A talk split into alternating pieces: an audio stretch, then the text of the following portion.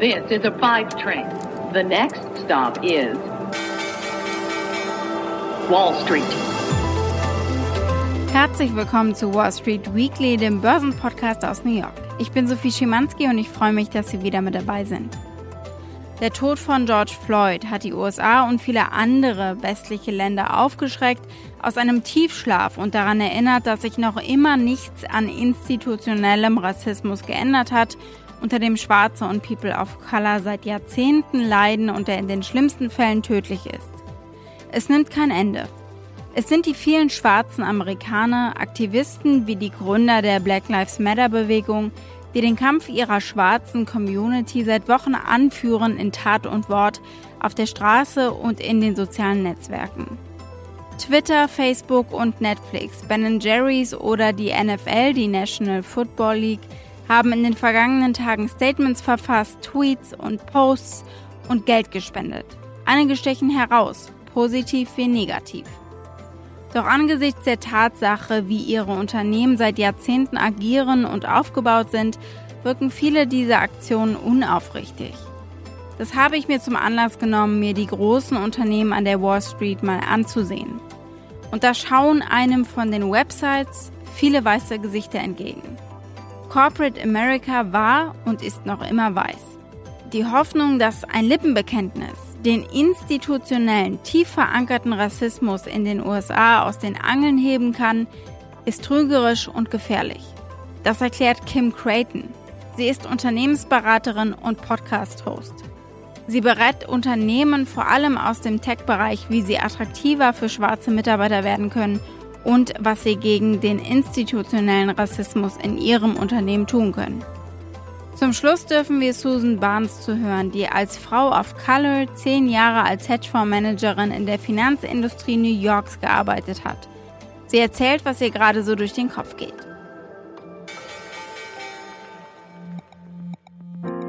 Seit zwei Wochen trotzen schwarze US-Amerikaner Polizeigewalt und Rassismus und dem Schmerz, der ihnen als Individuum und als Gruppe immer wieder zugefügt und von anderen toleriert wird. Black Lives Matter!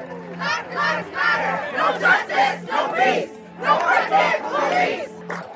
Da bekommen sie auf einmal Zuspruch aus einer ganz anderen Ecke, aus den Führungsetagen US-amerikanischer Unternehmen. Die scheuen oft die Auseinandersetzung, vor allem wenn es um polarisierende politische Belange geht. Und erst recht, wenn sie sich gegen die Linie des Weißen Hauses stellen müssen. Aber dieses Mal ist es anders.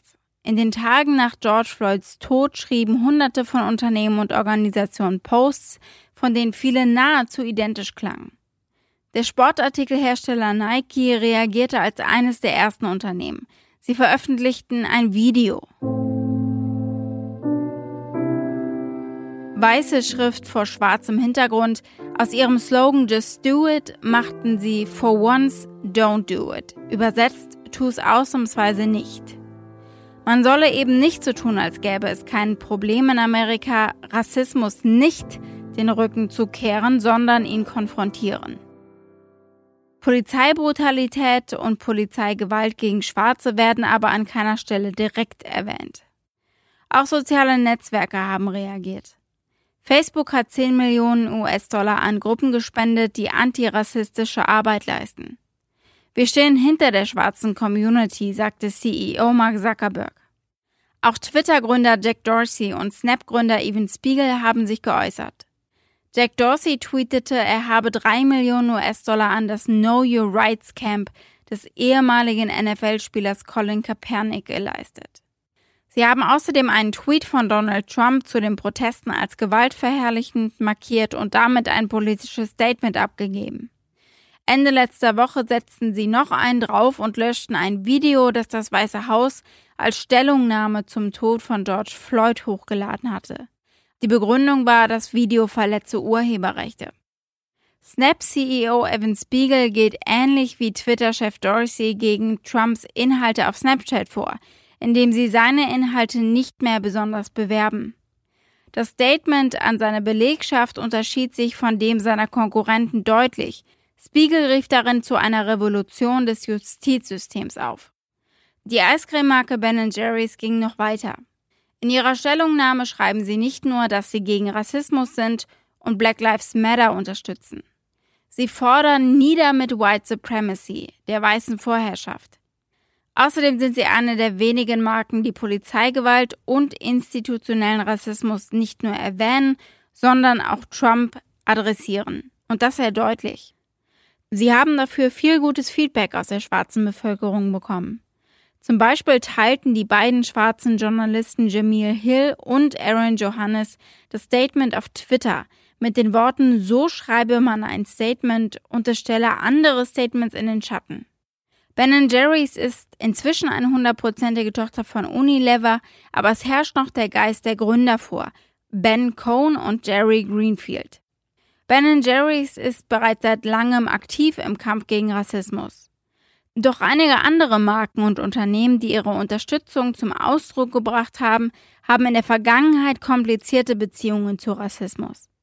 Die Kaffeehauskette Starbucks zum Beispiel führte in 2018 ein Anti-Bias-Training durch, nachdem sie zwei schwarze Männer in ihrer Filiale festgenommen hatten. Sie veröffentlichten jetzt einen Brief, in dem sie zu mutigen Gesprächen aufriefen. Es gab auch Unternehmen, die mit ihrer Stellungnahme Schaden angerichtet haben. L'Oréal Paris postete auf Instagram Speaking up is worth it, also Stellung zu beziehen sei es wert. Eine Abwandlung ihres Slogans. Vielleicht meinen sie, es sei wert, seinen Job danach zu verlieren. Denn genau das ist einem ihrer ehemaligen Kampagnengesichter Modell Monroe Bergdorf passiert. L'Oreal hat sie in 2017 gefeuert, weil sie öffentlich Stellung zu Rassismus bezogen hatte. Auf Twitter schrieb sie damals, ehrlich gesagt habe ich keine Energie mehr, über die rassistische Gewalt weißer Menschen zu sprechen. Ja, aller Weißen. L'Oreal distanzierte sich damals. Sie tweetete jetzt, sie habe nur darauf gewartet, dass rassistische Marken die Gelegenheit ergreifen, antirassistische PR zu betreiben. Ähnlich steht es um das Statement der National Football League, NFL. Sie würden den Kampf gegen Rassismus unterstützen. Die Teams der NFL hatten den schwarzen Spieler Colin Kaepernick nach 2016 nicht mehr unter Vertrag genommen, weil er bei der Nationalhymne gekniet hatte, um auf Polizeigewalt gegen Schwarze aufmerksam zu machen. Dazu will ich nun schon einen kleinen Ausschnitt zeigen aus meinem Gespräch mit Kim Creighton, die Business Leader berät, wie sie ein gerechtes, sicheres und attraktiveres Umfeld für schwarze Mitarbeiter schaffen können. I mean, if you just look at the NFL in the US, I can't believe these teams are making making have the audacity to make a statement when you've you've effectively ruined the career of a man who is still capable of doing the job um, because he kneel he knelt and yet want to come and make a Black Lives Matter. That right there is a slap in the face to my community. It's absolutely very disgusting. Die beiden Beispiele zeigen ein Grundproblem. Die Worte der Unternehmen sind Lippenbekenntnisse, solange die Unternehmenskultur von Rassismus geprägt und Schwarze unterrepräsentiert sind. Auch die Zahlen zeigen diese Realität, nämlich wie wenige Unternehmen überhaupt schwarze Mitarbeiter auf höheren Management-Ebenen und erst recht in der Führungsetage sitzen haben. Von den Fortune 500 Companies für 2020 haben nur vier Unternehmen einen schwarzen CEO. Es sind Marvin Allison vom Baumarkt Lowe's, Kenneth Fraser vom Pharmahersteller Merck, Roger Ferguson vom Finanzdienstleistungsunternehmen TIAA und Gidi Seitlin von Tapestry, dem Unternehmen, dem Coach und Kate Spade gehören. Die vier CEOs machen 0,8% der CEOs der Fortune 500 Unternehmen aus. Die einzige schwarze Frau, die jemals ein Fortune 500 Unternehmen leitete, war Ursula Burns von Xerox, die 2016 zurücktrat. Auch im S&P 500 machen afroamerikanische CEOs nur etwa 1% aller CEOs aus. Schwarze US-Amerikaner machen derweil 13,4% an der US-Bevölkerung aus. Sie sind also deutlich unterrepräsentiert. Und das hat sich seit Jahrzehnten nicht geändert. Seit 1999 hat es insgesamt nur 17 schwarze CEOs gegeben. Doch auch in den Vorständen und Aufsichtsräten sitzen nur sehr wenig Schwarze. Das Magazin Black Enterprise gibt seit einigen Jahren eine Liste heraus, die untersucht, wie divers S&P 500 gelistete Unternehmen sind. 37 Prozent der im S&P 500 gelisteten Unternehmen haben gar keine schwarzen US-Amerikaner in ihren Führungsetagen. Auch auf anderen Jobebenen sieht es nicht anders aus. Die Studie Being Black in Corporate America, an Intersectional Exploration von National Opinion Research Center zeigt, dass nur 3,2 Prozent der Manager auf einer Senior-Ebene schwarz sind. Das Problematische an den Statements der Unternehmen ist also, dass sie Schwarzen signalisieren, ihr seid hier sicher in unserem Unternehmen, obwohl das nicht der Fall ist. Im Durchschnitt erleben 58 Prozent der schwarzen Menschen Rassismus in ihrem Berufsalltag, laut der Studie vom National Opinion Research Center. Dazu Kim Creighton. Let's think about your children. You tell them it's safe to play right here. And every time they touch something, they get shocked they give a voltage shock. Is that not abuse or is it abuse? Would they why would they trust you, right? But you're the person who had you're responsible for them to live. These are your children. They are re- relying on you to keep them alive. But every time you do something, every time they do something, they are getting a voltage shock. Hinzu komme, ein solches Statement fungiere nicht selten dazu, der echten Arbeit auszuweichen. Und die wird so dringend gebraucht, um die alten antischwarzen Strukturen einzureißen. Ein Twitter-Statement ist dazu nicht genug. Twitter's a place to play. You know, that's not where the work. I don't. That's not what I, my job. That's not the work. So if you think putting a statement out on Twitter is the work, you have a little. Oh, you are in for a shock. Empathie stößt hier an Grenzen und ist nicht genug. Die Statements der vier schwarzen CEOs klingen hingegen anders denn sie haben sich mit persönlicher Betroffenheit zu Wort gemeldet. Merck CEO Ken Fraser sagt auf CNBC, So what the African American community sees in that videotape is that this African American man, who could be me or any other African American man, is being treated as less than human. Gide Seitlin, CEO von Tapestry, dem Coach und Kate Spade gehören, schrieb in einem Posting auf LinkedIn über seine persönlichen Erfahrungen. Er erinnerte sich, dass er als junger Mann in ein rassistisch geteiltes Südafrika geflogen war, um sich für schwarze Bergarbeiter einzusetzen. Innerhalb einer Woche nach seiner Ankunft hatte er seinen ersten Kontakt mit Tränengas und Gummi geschossen. Er könne sich also hineinversetzen in die Schwarzen, die gerade demonstrieren. So when I when I see the young black man in the street protesting, I sit there and I say, that's me. And in, in so many ways, George, I'd, I'd argue to you that that's you because he's crying out for opportunity. You know, the opportunity to better himself and in so doing to make America stronger. And I really believe that if he's able to achieve the American dream, it makes all of us better. Auch Filialen der Tapestry-Marken sind zerstört worden. Nur seien Glasfenster und Handtaschen zu ersetzen. Die Leben von George Floyd oder Breonna Taylor nicht, schrieb Seidlin in seinem Statement. Was sein Unternehmen betrifft, ist er vielmehr besorgt darum, dass es vielfältig genug ist. But it's partly also, you know, I think people often talk about anti-racist. Um, from where I sit, um, you should see color. You should see differences. You should see lots of types of differences. Um, and then you should celebrate those because you should realize that at the end of the day, um, we're stronger because of our diversity, because people with different perspectives, different insights are much better at solving problems, are much better at coming together than if everybody has the same perspective. Und tatsächlich, Unternehmen mit kulturell und ethnisch vielfältigeren Führungsteams sind nicht nur antirassistisch, sie erzielen mit höherer Wahrscheinlichkeit auch überdurchschnittliche Gewinne. Das zeigt eine McKinsey-Studie, die mit Zahlen von 2014 durchgeführt wurde. Ist der Verwaltungsrat divers, erzielten Unternehmen mit ethnischer und kultureller Vielfalt mit einer um 43 Prozent höheren Wahrscheinlichkeit überdurchschnittliche Gewinne, was eine signifikante Korrelation zwischen Vielfalt und Leistung zeigt. Gehen wir noch einmal zurück zu Kim Creighton, die haben Sie ja schon kennengelernt. Lassen Sie mich kurz Ihre Twitter-Biografie vorstellen, die bringt es auf den Punkt. the anti racist economist because globally we must stop profiting off anti blackness. So, maybe as a first question, could you introduce yourself and uh, your mission? My name is Kim Creighton. I am what I call an anti racist economist. I have a community called hashtag Cause a Scene, which is focused on the strategic disruption in technology, um, in technical organizations, spaces, events. And then I have a consulting business where I do tech leadership coaching. They're hiring people to make widgets, and what they need to be hiring people for is their lived experience so that that lived experience, which is tacit knowledge, which is knowledge I gained through doing my job and how I learned to do my job better.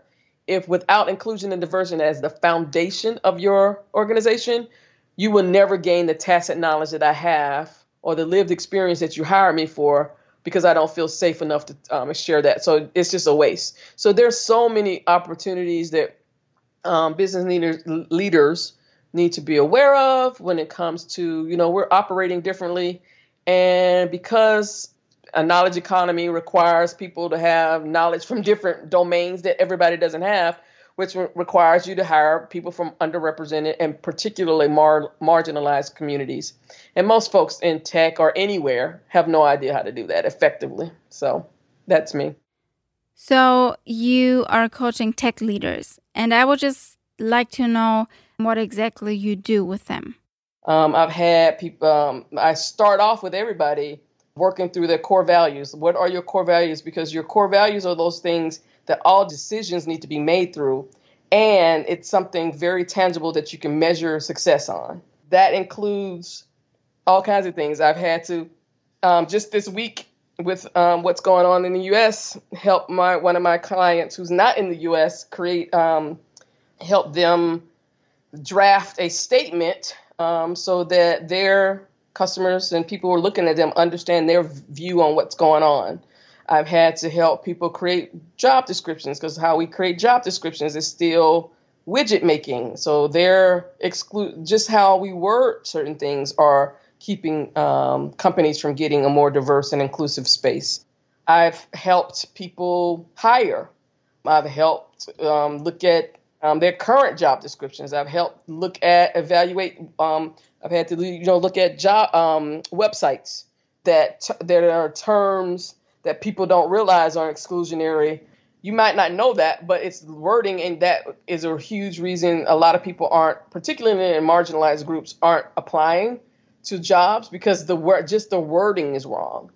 There are a lot of blind spots that white people in tech have and they need to learn and do better and get out of the way and let people who know how to do some things get some things done. You just mentioned the power of words, for example, in job descriptions. So, um, this is something that's tangible, that is important, that proves something, or that uh, can show something. So, how are you viewing the words that companies are tweeting out or posting that they are supporting the fight against racism or that they are supporting the Black Lives Matter movement. 99% of it is performative. Somebody in their PR or diversity and inclusion team decided, hey, we need to make a statement. No, not, I'd say very few people in leadership in these organizations even believe this, care to do anything about it. But then there, there are other cases who aren't very visible that are doing the same thing. This is a great PR moment for a lot of folks. But what they have screwed up, though, for the first time, they have made public statements that we are now collecting and we will be able to hold them accountable. Now we have a data point because before it was just in house kind of stuff. You know, people, now if you made a public statement from an organizational account, we can hold you accountable for that. And now we can measure your impact or your effort.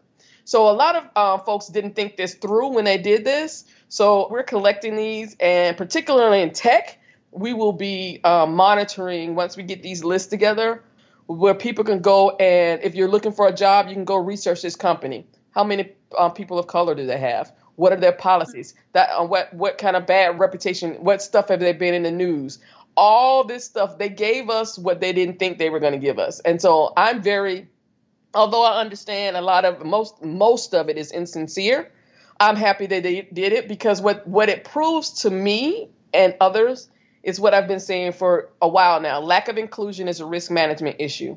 And you actually have a term for that. I saw that on Twitter. Can you talk to me about corporate blackfacing? Okay, so um, blackface is is very racist, and, and people are just like all of a sudden waking up to that. Uh, we've seen that recently. It's interesting to see how many white people have pictures of themselves in blackface and don't remember it until the pictures come out online or something. Really interesting for me. But blackface is a derogatory mimicking of the black experience. It's always exaggerated. It's us in big lips, big red lips. So what it is is corporate blackface is the same it's the same mocking and using and profiting off and using the images of black trauma for your benefit. So it is, hey, we believe in Black Lives Matter. That's corporate blackface if nothing else about your organization is supporting Black lives, is fundamentally challenging anti Blackness, is fundamentally challenging white supremacy as the default, is fundamentally challenging how, uh, pay equity, hiring practices, union, all those things that black folks are saying we want. If your company is not doing it and taking advantage of black pain in where we're in a pandemic and black people are dying at rates unheard of and it sparked from seeing a video how many videos of black lives being taken from them that you have to see before you make a statement? That is what corporate blackface is. So but does that mean that there's any chance that a white CEO who really believes that he's progressive and liberal and open that he can have a diverse company and create a safe space for black workers and uh, members of the board, for example? So it's very problematic when we're, when we're talking about how uh, black lives, just oppression and racism, period. How can you lead an organization when this is something you have no lived experience with and and you actively do not see it? Period. You don't see it. This is why I constantly have to, on my Twitter, point out this is what white supremacy looks like. So you have European listeners. People think, white folks think that all racism has to come in a swastika, um, a hooded, a white hood, a MAGA hat, somebody, um, Nazis, you know, something very obvious visual. I am constantly retweeting this. I say this is what white supremacy looks like. And then I, if i'm in the mood i try to break down what i'm actually talking about because you don't see it. So if you're used to focusing everything or everything being focused on you whiteness has a hard time shifting focus because to do this work you have to prioritize the most vulnerable Okay, so summing that up, it means my whiteness prevents me as a leader to pay attention to the more vulnerable. These leaders have no concept of that. And also, how traditionally businesses is, are created. The fundamental structure of a for profit business is not designed, it's actually illegal to prioritize the most vulnerable. And this is what people don't understand. If you have a for profit company, if it's, you know, on the um, stock exchange, traded stocks or whatever, by law, you are beholden to your stockholders, your shareholders. They are the that is who you need to fundamentally think about when it comes to business, hiring, whatever, because it's about share prices. They are buying into this company so that they can make money off the company. There's nothing fundamentally wrong with that. It's the fact that they are the only stakeholder that we care about, so everybody else gets um, shafted. Okay, but does a black CEO change anything about that? Since we only have four black CEOs right now, so very little representation. Even if you're lucky and you get a job at one of those companies, does that change your reality as a black employee or a black board member? How can I trust you to move a business to a place that every business we have is fundamentally rooted in white supremacy because the systems that we have are rooted in white supremacy. Our economy is rooted in white supremacy. So even if they're black owned businesses, how we function, how we've learned to do business is rooted in white supremacy. So, how can you say that you are, you might fundamentally as an individual um, believe that Black Lives Matter? I don't trust you to move an organization that demonstrates anti consistent anti racist behavior. Okay, so that basically means no because the structures are still in place. Maybe as a last question to, to kind of sum it up. We've been talking about how companies are basically exploiting that fact and how they're showing or thinking or trying to signal that they are behind this fight against racism and against white supremacy. Is there any way that, since it might not always be genuine, that this can even be harmful to inclusion and diversity? Or um, in what do you see that harm? Is that not better than not saying anything? So, one of the, I'll just give you a very clear example how it's harmful.